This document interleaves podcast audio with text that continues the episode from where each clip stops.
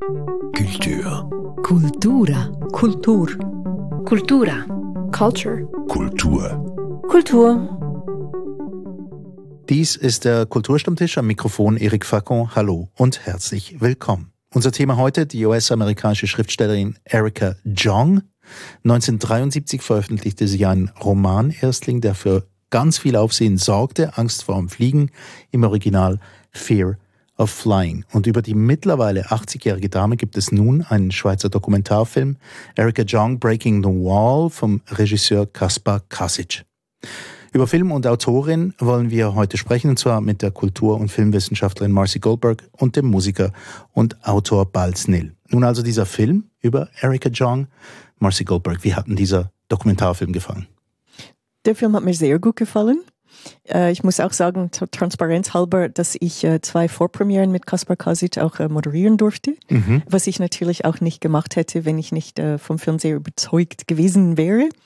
Ähm, ich bin schon lang ein großer Fan von Erika Jong und als ich von vor circa einem halben Jahr gehört habe, dass es diesen Doc-Film über sie gibt, endlich einmal, und dass er sogar von einem Schweizer Filmemacher gemacht wurde, ähm, war ich sehr gespannt. Mhm. Und äh, ja, der Film hat mich nicht enttäuscht, im Gegenteil. Wunderbar. Wir werden darauf zurückkommen, was die Gründe sind und warum du dich schon so lange mit Erika Jong äh, dich auseinandersetzt. Balz Nil?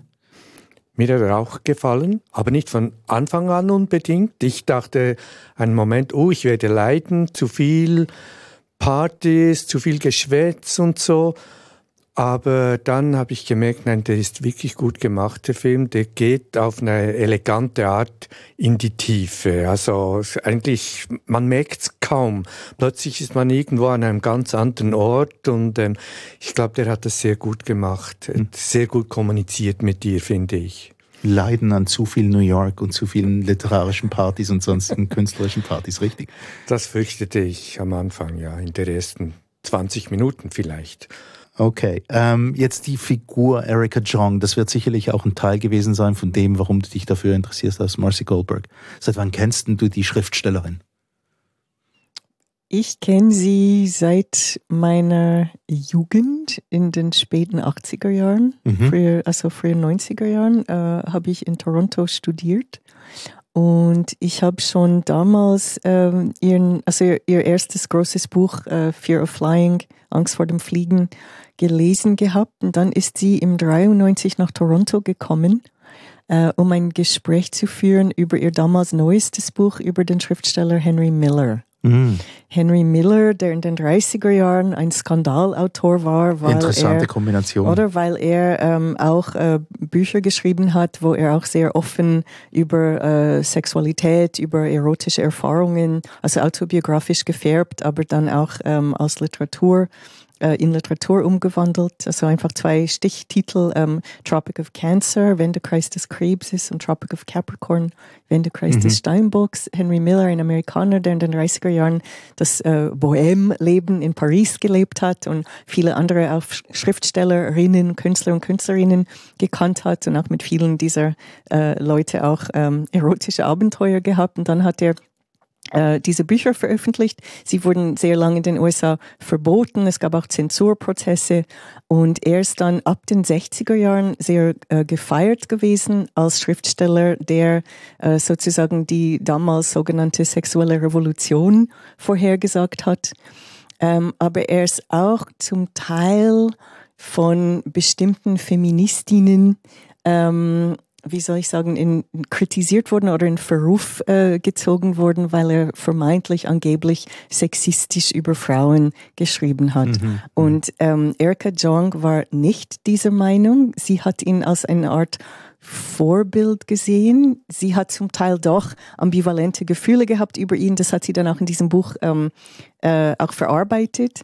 Aber er hat sie dann auch sehr unterstützt, als sie in den 70er Jahren so ähnlich autobiografisch gefärbte, sehr freizügige Bücher über ihre eigenen äh, Erfahrungen geschrieben hat. Und darum äh, waren sie so ein bisschen so ein, ein äh, intergenerationales Paar. Mhm, mhm. und also nicht, ein literarisches Paar. Genau, ja. literarisches Paar, genau, nicht, also genau. Danke für die Korrektur, das ist wichtig. Und ähm, genau, und das hat mich damals sehr fasziniert, weil sie für mich äh, ein paar ja, wie soll ich sagen, vermeintliche Widersprüche auch gelöst hat. Mhm. Ähm, dass sie einerseits, also sie war eben ist eine sehr mondäne Person auch, das hat Balz ganz am Anfang auch angesprochen. Also ihr Leben in New York City, High Society, sie kommt aus einem reichen Elternhaus, die ganze Sache mit den literarischen äh, Partys und so weiter. Sie hat diese, diese Seite, ähm, also wie sie sich kleidet und, und überhaupt, also diese mondäne Seite auch sehr sinnlich, auch ähm, also ihr Interesse auch fürs Erotische. Aber sie ist auch eine sehr gebildete Frau, eine extrem gescheite Frau. Äh, sie hat Literatur studiert, sie hat als Lyrikerin angefangen, bevor sie diese ähm, mhm. Romane diesen, geschrieben hat und, und andere. Erfolg, ja, genau. Sie hat auch historische Romane geschrieben. Sie ist auch eine sehr lustige und eine bodenständige Person. Und in dieser Kombination hat sie mich einfach sehr fasziniert, dass es möglich ist, gleichzeitig ähm, gescheit und sexy zu sein, ähm, seriös äh, als ähm, gebildete Frau, aber auch noch ähm, Lust am Leben zu haben und so weiter. Weil das, diese ähm, Eigenschaften werden leider oft als Gegensätze präsentiert oder dass es nicht möglich wäre, alles gleichzeitig zu verkörpern. Und sie zeigt, dass das dass das geht und, und auch, dass es wunderbar geht und wie der Film auch zeigt, dass es auch bis ins hohe Alter so funktionieren kann. Bald, seit wann ist diese Figur Erika Jong Teil vielleicht deines literarischen Interesses oder war sie das überhaupt hier? Ich habe es wahrgenommen, dass es dieses Buch gibt. Ich habe es nie gelesen. Ich habe es mal in der Hand gehabt, habe sicher zehn Seiten oder so gelesen in irgendeiner Ferienwohnung, wo das herumstand. Aber ich weiß, in den 70er Jahren war das ein ja, ein, ein viel diskutiertes Buch, aber ich gebe es zu, ich, ich habe es nie gelesen. Ich habe sie als Schriftstellerin eigentlich nicht gekannt. Ich habe sie als öffentliche Figur gekannt und in diesem Film staune ich halt einfach über die, die, die vielen Seiten, die sie hat, dass sie eben Lyrikerin war oder ist. Das wusste ich überhaupt nicht. Und gibt es diese schöne Szene, wo sie spontan ein Gedicht entwirft und äh, ja, das ist sehr berührend. Nein, ich, ich habe natürlich einfach das Klischeebild gehabt, Skandalautorin und so. Und, ja, und ich hatte nicht wirklich Lust, dieses Buch zu lesen damals. Ja, und, da, darum bin ich ein bisschen, wie soll ich sagen, eigentlich ganz unvoreingenommen in diesen Film gegangen. Ich, ich wusste, das sind Klischees, was ich habe, jetzt lerne ich jemanden kennen. Und dann hat es mich eben immer mehr interessiert, natürlich, weil der Film macht, der startet irgendwo halt schon bei dem Bild, das man kennt, und dann zeigt sich langsam, zeigen sich andere Seiten. Klischees hast du angesprochen. Ich möchte euch mit einem konfrontieren, weil ich habe es gelesen, aber genau ähm, mit dem Klischee im Kopf, weil ich dachte, aha, jetzt, jetzt, also wir kriegen jetzt ein Skandalbuch und da geht es jetzt mehrheitlich um Sex. Und ich war ein, ein, ein junger Mann und habe mir gedacht, auf die Sendung hin lese ich das Fear of Flying nochmal und habe ein ganz anderes Buch gelesen. Es geht ja auch um Sex, aber es geht auch noch um ganz anderes und vor allem ist es auch extrem lustig. Jetzt die Figur, die du dazumals bei der Lesung gesehen hast, 1993 in Toronto, äh, im Film, ist die dort abgebildet? Ja, absolut. Und zwar, gell, sie ist auch eine sehr erfrischende Person. Ähm, sie äh, kennt keine Hemmungen in dem Sinn. Äh, man darf ihr alles fragen und sie würde fast alles beantworten, auf alle mhm. Fragen eingehen. Ähm, das hat Kaspar Kasic auch in unseren Gesprächen äh, betont, dass, oder angetönt, dass, ähm, dass es wie fast keine Tabuthemen gab. Er durfte ähm, immer dabei sein. Er hat sie in ihrem Alltag begleitet. Im Film sehen wir auch, wie sie ähm, mit ihrem Fitnesscoach im Park äh, irgendwelche Turnübungen macht. Also sie ist wirklich sehr bereit, extrem ehrlich über sich selber nachzudenken und zu reden. Und sie sagt im Film auch, dass, ähm, dass das das richtig Befreiende sei. Ähm, sie sagt, to tell the truth of our lives. Oder dass dadurch oder in dem, dass wir offen äh, über unsere eigene Situation reden, über unsere Gefühle, auch über vielleicht auch Kindheitstraumata oder wie auch immer, äh, dass das der Weg ist äh, zur, zur richtigen Befreiung. Und mhm. ähm, dieser offene oder freizügige äh, Umgang mit Sexualität ist eigentlich nur ein Aspekt mhm. davon. Also darum freut es mich auch, ähm, Erik, dass du sagst, ähm, also das Buch ist mehr als äh, als dieser Ruf, äh, das ist kein pornografisches Buch in dem Sinn. Und Nein, es geht wirklich um äh, eine existenzielle Suche von dieser damals jungen Frau. Und ähm, also der Weg über die sexuellen Erfahrungen ist ein, ein Teil davon. Mhm, also ein wichtiger Teil, aber es darf nicht auf das reduziert werden. Ja, damals wurde es vielleicht in gewissen Kreisen tatsächlich darauf reduziert, aber ich war echt erstaunt mit, ähm, wie man das auch anders lesen kann, wenn man vielleicht diesen ganzen, ähm, dieses ganze ähm, Brouhaha, das drum gehabt, diesen ganzen Lärm um dieses Buch. Es hat ja immerhin 20 Millionen Exemplare verkauft. Das war ein gigantischer Bestseller, ähm, muss man sich mal vorstellen. Und da hat natürlich, vermutlich hat das auch damit zu tun, dass eine Frau über Sexualität geschrieben hat in einer Offenheit, die man vermutlich dazu noch nicht so richtig kannte und darum der Skandal vielleicht auch. Ja, es ist vielleicht wichtig zu sagen auch, dass Erika Jong auch eben eine sehr lustige Person ist. Dass sie hat auch wirklich ein Gespür für, für Komik und auch für komisches Timing. Und ähm, das ist auch, das ist Kaspar Kasic gelungen, auch im Film ähm, einzufangen, dass sie auch, sie ist sehr bereit, auch über sich selber zu lachen und über sich selber lustig zu machen. Ähm, dass das Buch damals und zum Teil bis heute noch in diese Ecke ähm, gestellt wurde oder wird, das hat natürlich auch mit, mit Sexismus zu tun und auch mit ähm, der Art und Weise, wie es im Literaturbetrieb auch bis heute funktioniert. Also es gab vor wenigen Jahren eine Reihe von Artikeln auch in der deutschen äh, Presse, also im deutschsprachigen Feuilleton über die sogenannte Frauenliteratur und dass äh, Schriftstellerinnen bis heute weniger ernst genommen werden im Literaturbetrieb. Weil sie nämlich weibliche Themen bedienen, was auch immer das die sein mögen, oder? Also das ist Genau. Und das, um nur um die Kurve zu, also das hat, das sagt äh, Erika Jong auch im Buch, dass, also Frauen, das ist immerhin die Hälfte der Menschheit und diese Erfahrungen dürfen nicht äh, marginalisiert werden. Ja, und entlarvend sind ja die Szenen aus den Talkshows. Die finde ich wirklich fantastisch. Es sind ein paar wenige Szenen aus Talkshows und einfach die Körpersprache dieser Talkmaster und wie die da sitzen. Die sitzen ja erhöht. Der eine sitzt erhöht, schaut auf sie herab und kaut noch irgendwie an seinen Fingernägeln herum, hat jedenfalls die Hand im Mund und spricht mit dir zwar freundlich, aber eigentlich von der Haltung her total überheblich. Und sie ist einfach total souverän. Weder aggressiv noch irgendwas, sondern einfach absolut gerade, gerade heraus. Und sie lässt sich auch nicht beirren von dem. Aber das ist schon, das sind wahnsinnige Arrangements, dass die so auf mit ihren Gästen reden konnten. Ist eigentlich heute immer noch so, dass in die, diesen Late-Night-Shows erhöht sitzen, die Moderatoren. Und Nein, die Gäste e- tiefer. e- eher nicht. Wobei es ist schon so, dass die Talkmaster, und das sind in den Late Shows ähm, bis jetzt mit der aus glänzenden Ausnahme von Joan Rivers eine Zeit lang, das sind nach wie vor alles Männer, die diese Abendshows äh, hosten. Die sitzen hinter einem Schreibtisch meistens und dann sitzen die Gäste auf dem Sofa. Mhm. Und das heißt, also es gibt diese, also eben diese, diese ähm, Ein Gefälle das ist so? schon ja, immer noch genau. da. Ja? Ja, aber was auch, also ich meine, diese, diese Aufnahmen, das ist, die sind wirklich Perlen auf eine Art, weil sie einfach so extrem sind. Der eine, ähm, so, sobald sie äh, auf die Bühne kommt, äh, er sagt dann einfach so beiläufig beim Begrüßen irgendwie, ja, wie bist du denn angezogen? auch, äh, wenn wenn es ums Literarische ging, also ich glaube, das passt zu dem, was du gesagt hast, Balz, habe ich das Gefühl, so ein bisschen so was Gönnerhaftes. Ähm, so, Absolut. So wie der, wie, der. Onkel zu seinem Neffen, der jetzt gerade zum ersten Mal ein, ein, ein, irgendein ein Papierflugzeug gefaltet hat. Das hast du aber gut gemacht. Ja, genau, so in der Art, ja.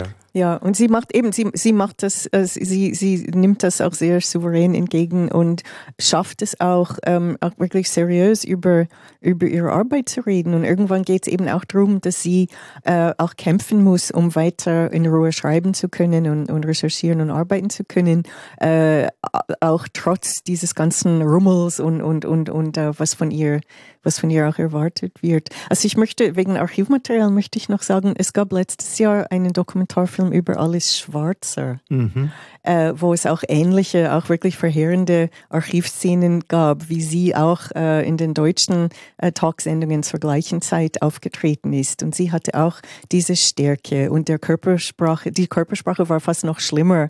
Ähm, es gibt eine Szene, wo sie sich dann auch über den männlichen Gegenüber lustig macht, weil er so extrem breitbeinig auf dem Sofa sitzt und auf eine aggressive Art. Und ähm, ich finde den Vergleich auch spannend, weil im Gegensatz zu Alice Schwarzer, die aus meiner Sicht die, die Kurve zur heutigen Zeit nicht gekriegt hat, ist Erika Jong nach wie vor eine sehr relevante Figur und funktioniert nach wie vor als Vorbild und als Mentorin auch für jüngere Menschen. Mhm. Also diese, diese Relevanzdiskussion, das möchte ich nachher nochmal aufgreifen, jetzt bald. Ähm, du hast am Anfang gesagt, ja, du hast ein bisschen gefürchtet, so äh, High Society, New York, äh, man steht ein bisschen mit so die Köppli-Gesellschaft. Wo fing es denn an, dich wirklich reinzuziehen? Also was, was an dieser Figur hat dich denn interessiert? Also spätestens beim Gespräch mit ihrer Schwester, das ist wirklich eine, eine Perle, dieses Gespräch. Und ähm, ja, die Schwester ist ja ein ganz anderer Typ und die sagt an einer Stelle, ja, ihre Art, sich abzusetzen von den Eltern wäre gewesen, normal zu werden. Weil die kam so aus einer Bohem-Familie, kann man glaube ich schon sagen, die, die Eltern irgendwie künstlerisch tätig und, und, und diese Schwester, äh, ja, die, die Normalität so betont. Und es ist einfach ein schönes Gespräch. Und, das, und man merkt, dass das Gespräch offenbar ist das äh, wirklich, war das spontan, das war nicht irgendwie ähm, groß inszeniert und geplant. Ja.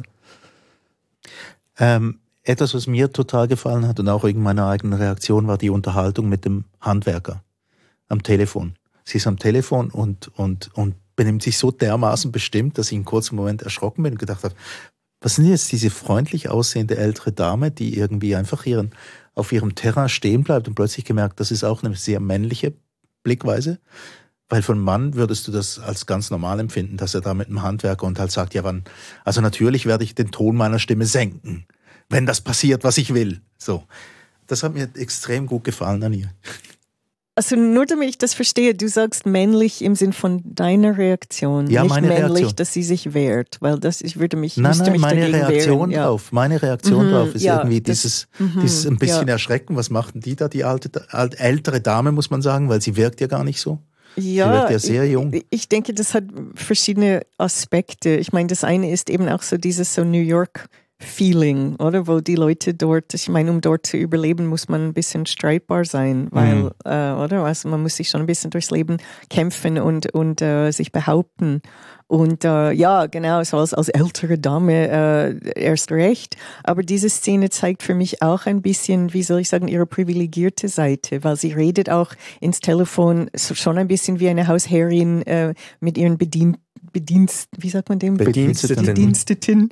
Ähm, und das ist dann, also ich denke, der, der, sie, sie gibt auch gern zu, dass sie aus reichem Haus kommt und dass sie sich gewohnt ist, mit diesen Privilegien zu leben. Und der Film zeigt das auch offen. Aber das ist natürlich ein Punkt, äh, wo sie sich kritisieren lässt oder wo, also nicht unbedingt kritisieren, aber das ist, ähm, das steht schon zur Diskussion, ähm, dass sie äh, obwohl sie auf einer emotionalen Ebene und ähm, zwischenmenschlich und existenziell ähm, sich durchs Leben kämpfen musste, also finanziell, material, äh, ist sie, war sie immer schon sehr privilegiert. Und das, also das gehört, das gehört einfach dazu. Also es gäbe andere Schriftstellerinnen, Biografien, äh, die ein bisschen anders verlaufen sind. Aber du hast ja die, genau das Thema angesprochen, eben, ähm, wir erzählen uns die ganze Zeit irgendwie nicht ganz die Wahrheit und sie verlangt ja Offenheit und man erlebt sie ja in dem Film auch als, als mitunter auch ein bisschen widersprüchliche Figur. Manchmal denkt man, Gott ist die Dame eitel und im nächsten Moment steht sie im Park und macht irgendwelche Körperübungen, bei denen man denkt, also ohne Eitler geht's jetzt nicht, oder? Ja, ich denke, das macht ihr Charme aus. Und, und wie ich gesagt habe, dass sie wie so scheinbare oder vermeintliche Widersprüche in sich vereint. Das ist auch das, äh, das, das Spannende dabei. Aber die Szene mit dem Handwerker, die ist mir auch, ähm, hm, auch ein bisschen peinlich. Erstens ist ein absoluter Standard, in New York findest du keine Handwerker. Das, das liest du an vielen Orten. Und dann halt schon ein bisschen die, die, die reiche Dame, die da den Handwerker irgendwie die Leviten liest. Hm, Eben, da war es mir noch ein bisschen unbehaglich und dann die Partyszenen und alle diese Elemente. Aber da kamen ja auch schon die Aufnahmen vom Lockdown in, in New York, diese absolute Ruhe in den Straßen, diese unheimliche Ruhe und dort hinein im Off die Konversation am Telefon mit dem Regisseur. Und das fand ich dann wirklich, wirklich spannend. Da merkte ich, ja, das, das wird interessant. Da deutet sich etwas an, diese, mhm. diese absolute Ruhe und man kommt nicht mehr zueinander und hört einander halt per Telefon so. Ich möchte doch noch kurz äh, zu dieser äh, Handwerkerszene zurückkommen, weil ich meine, das ist, es, es hat ähm, eine Funktion im Film auf verschiedenen Ebenen, oder? Das eine ist, dass wir relativ äh, früh sehen, wie offen sie ist, oder? Sie lässt sich in dieser Situation filmen und das darf auch in den Film geschnitten werden. Sie hat, äh, also gemäß Regisseur hat sie, es gab nichts, wo sie gesagt hat, das, das musst du rausnehmen.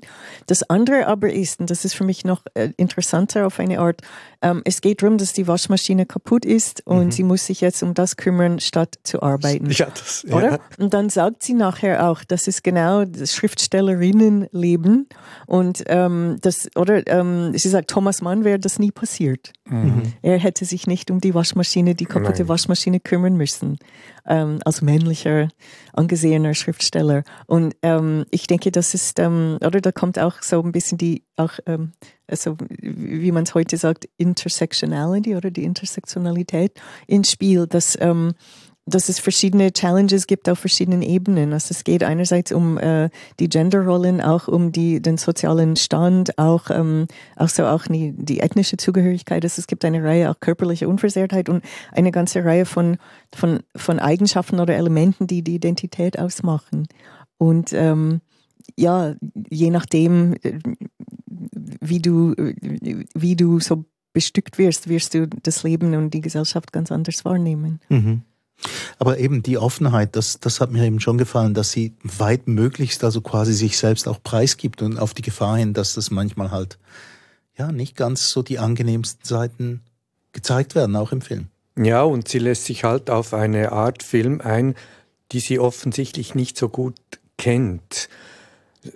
Sie, die, die offenbar die amerikanischen Porträtfilme sind häufig mit vielen Statements von anderen Schriftstellern. Ah, die, die Talking Heads-Geschichten. Ja, alle, alle diese Sachen und das ist ja überhaupt nicht bei diesem Film. Wobei ich nicht unbedingt überzeugt bin, dass das nur eine europäische Art ist, Filme zu machen. Zum Beispiel der Film über Patti Smith, der ist eigentlich auch so gemacht. Mhm. Sehr privat, sehr nah. Ich glaube nicht, dass das amerikanisch-europäisch, das kann man nicht über diesen Leisten schlagen. Aber es ist eben ein Film, der, der sehr nah an die Person herangeht und nicht ein Film über eine Person, sondern mit, mit der Person, mhm. mit der Protagonistin. Ja, ich denke, es ist mehr eine Frage Autoren, Autorin, Dokumentarfilm versus äh, Fernsehdokumentation. Das genau. ist vielleicht mehr der springende Punkt. Aber es ist schon, das ist auch etwas, was Kaspar Kasic in den Gesprächen auch angetönt hat, weil für mich, ich war sehr erstaunt auch, dass es bis jetzt noch keinen Dokumentarfilm, keinen seriösen über sie gegeben hat. Also immerhin, sie ist eine sehr bekannte, erfolgreiche, einflussreiche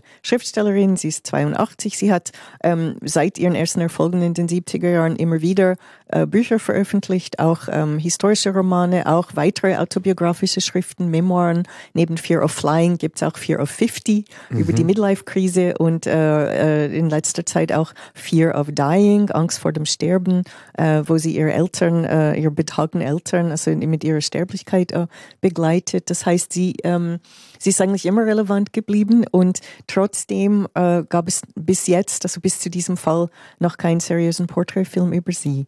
Ähm, Kaspar Kasic hat dann in der Diskussion gesagt, dass das in den USA wie kein Thema ist, weil sie so oft diese Fernsehauftritte hat. Meint man, äh, dass sie mhm. sozusagen als Thema abgedeckt sei, was natürlich überhaupt keinen Sinn macht. Und mhm. das ist auch das Spannende bei ihm, dass er auch diese Fernsehauftritte, wie wir auch schon besprochen haben, wie in den Film rein positioniert. Und ähm, die werden dann Teil äh, der Erzählung äh, ihres Lebens. Du hast vorhin die Relevanz angesprochen, Marcy. Ähm, dazu gehört ja nicht nur in dem, was sie schriftstellerisch macht, sondern auch die, die Bedeutung quasi für, für junge Frauen heutzutage. Wie wirkt denn das? Also, ich meine, da ist sie, diese 80-jährige Dame, und ich hatte schon das Gefühl beim Lesen dieses Buchs, ähm, Angst vorm Fliegen, dass diese Hauptfigur ja wahrscheinlich relativ viel mit ihr zu tun hat, aber es hat so was recht feministisch, aber undoktrinäres. Beides zusammen. Ist das die Relevanz? Die sie heute noch haben kann? Ja, ich denke unter anderem das, dass eben, dass die Bücher sehr zugänglich sind. Das sind keine irgendwie Manifestos in dem Sinn, sondern weil sie so offen und, und großzügig, freizügig über sich selber schreibt, sie teilt so viel von sich selber und das ist wie, das wirkt auch noch sehr einladend.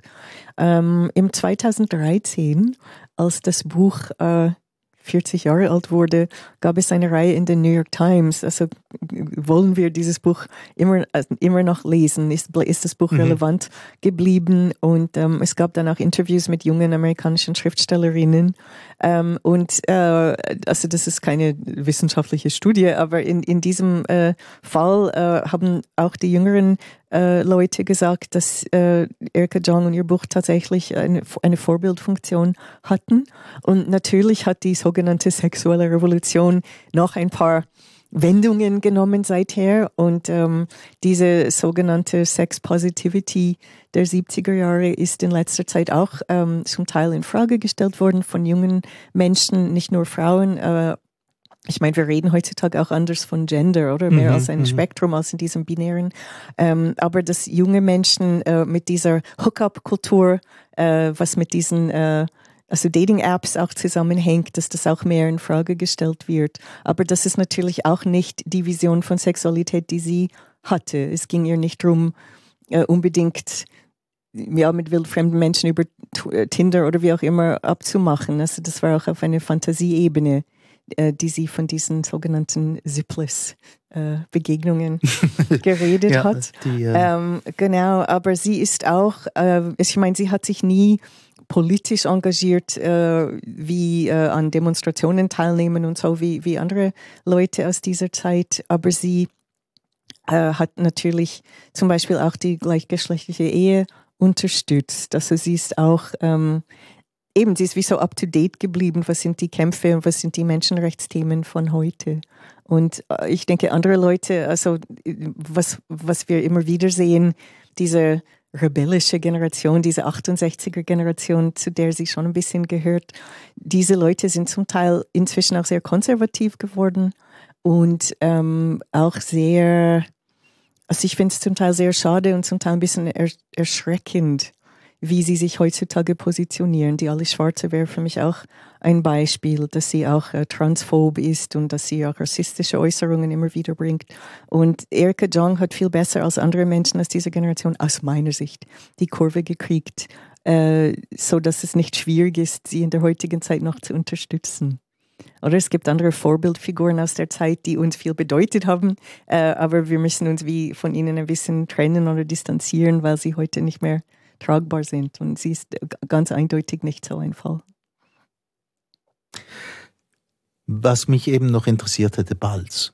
Das Bild von dieser Dame, das du gekriegt hast, dieser Schriftstellerin, ähm, Erika Jong, äh, am Anfang ohne groß was zu wissen, aber trotzdem aus Interesse im Kinosaal gesessen. Was für ein Bild trägst du davon? Ähm, also ich sehe jetzt zwei Bilder, die junge Erika Jong und die alte Erika Jong. Und bei der jungen Erika Jong fällt mir auf, dass sie in dieser Zeit eigentlich, ähm, soll ich sagen, mit diesen Bewegungen, Hippie-Bewegungen und so eigentlich nichts zu tun hat. Sie wirkt für mich dort eigentlich sehr so mittelständisch, aber nicht in dem, was sie sagt. Das, das, das ist ganz was anderes. Aber wie sie, wie, wie sie auftritt, ich habe das Gefühl, sie, sie gehört nicht irgendeiner Bewegung an. Und das habe ich eigentlich bei der alten Frau auch das Gefühl, sie muss sich nicht von der jungen Frau distanzieren oder absetzen. Das ist, wahrscheinlich ist sie im Einklang damit. Das, das, das Gefühl habe ich so. Und ich habe den Eindruck, den ich von ihr habe, ich, ich habe eigentlich einen großen Respekt vor ihr und auch in dem Sinn, dass ich wahrscheinlich ein, ein bisschen ähm, eine Begegnung mit ihr ein bisschen auch fürchten würde. Und ich, ich denke, der Regisseur, der hat sich ihr sehr vorsichtig angenähert und ist dann so weit gegangen, wie er konnte und ist aber, glaube ich, ein großes Risiko eingegangen. Ich meine, die hat keine Szenen kontrolliert und gesehen und er hat ihr den fertig geschnittenen Film gezeigt. Ich hätte das nie gewagt, sowas. Und dass sie dann den absegnet und keinen einzigen Schnitt verlangt, das konnte, glaube ich, nicht unbedingt so erwarten. Mhm. Aber das, das fördert natürlich auch den Respekt vor dieser Figur. Ja, natürlich. Dass ja, sie das ja, nämlich auch ja, zulässt, oder? Ja, ja. Ja, also ich denke, das ist, das ist, ich, ich, ich denke, das ist sehr richtig, dass sie nicht Teil ist von einer politischen Bewegung ähm, und sie äußert sich eher selten zu explizit politischen Themen. Im Gegensatz übrigens zu ihrer Tochter, die Molly Jong Fast. Äh, sie ist eine politische Kommentatorin in den USA, die auch äh, auf Podcasts und in vielen äh, Artikeln und Kolumnen auch ähm, sehr auch äh, teilnimmt an den aktuellen politischen Debatten. Zum Beispiel äh, das Recht auf Abtreibung, das in den USA wieder aufs Spiel äh, gesetzt wurde und, und auch bei anderen Themen. Also die Tochter macht so explizit mehr eine politische, journalistische Arbeit. Die Mutter steht eher mehr für eine humanistische, persönliche Entfaltung, äh, die auch, also da könnte auch der Vorwurf kommen, dass das eben auch eher privilegierte Personen äh, in der Lage sind, äh, so etwas zu machen. Aber ähm, sie auch in all ihren Büchern, dadurch, dass sie über allen Lebensphasen nachgedacht hat und auch über ähm, Familien, Beziehungen und über die Rolle der Eltern im Leben des Kindes und über andere Themen. Ähm, sie ist auch bedeutungsvoll geblieben äh, für sehr viele Menschen. Und äh, dass zum Beispiel Kaspar Kasic sie entdeckt hat über ihr Buch Fear of Dying, äh, über ihre Eltern und mhm. über Sterblichkeit und so, zeigt auch, dass sie, oder ist es einfach falsch, äh, sie in diese eine Stubla Schublade zu, zu stecken. Aber es ist ja wie ein öffentliches, also ein Werk als öffentliches Nachdenken über das Leben quasi, wenn man, wenn man so will, oder? Ich finde das natürlich schön, dass es diese Trilogie gibt. Fear of Flying, Fear of 50, Fear of Dying. Das ist schon toll. Aber jetzt nehme ich noch Wunder, weil eben, du hast wahrscheinlich einige Bücher von ihr gelesen. Ist das völlig anders, wenn sie historische Romane schreibt, als wenn sie so ein Buch schreibt wie Fear of Dying? Ist das mehr essayistisch oder ist es auch literarisch fiktional? Also ich muss gestehen, die historischen Romane kenne ich weniger. Äh, aber von ihren Aussagen weiß ich, dass sie da auch sehr seriös recherchiert. Wir sehen auch im Film, dass sie ähm, sehr viel Zeit in Venedig verbracht hat, weil sie auch ein Buch ähm, geschrieben hat, das angesiedelt ist in der Geschichte von Venedig, auch in der ähm, aus dem jüdischen Ghetto dort. Oder es ist auch eine Geschichte für das sich. Buch. Ich möchte es eben lesen. Genau, jetzt also das, der Film macht Lust, auch andere ja, Bücher ja. zu lesen. Ähm, ich habe mich mehr eben auf diese so vom Leben, äh, vom, vom zeitgenössischen Leben geprägten Bücher konzentriert, die zum Teil, gell, es muss vielleicht auch betont werden, ähm, Fear of Flying und Fear of Dying, Angst vorm Fliegen und Angst vorm Sterben, das sind Romane, die sind explizit als Romane angekündigt und Fear of 50, keine Angst vor 50, ist ein Memoir. Aber natürlich sind die Romane auch sehr autobiografisch geprägt.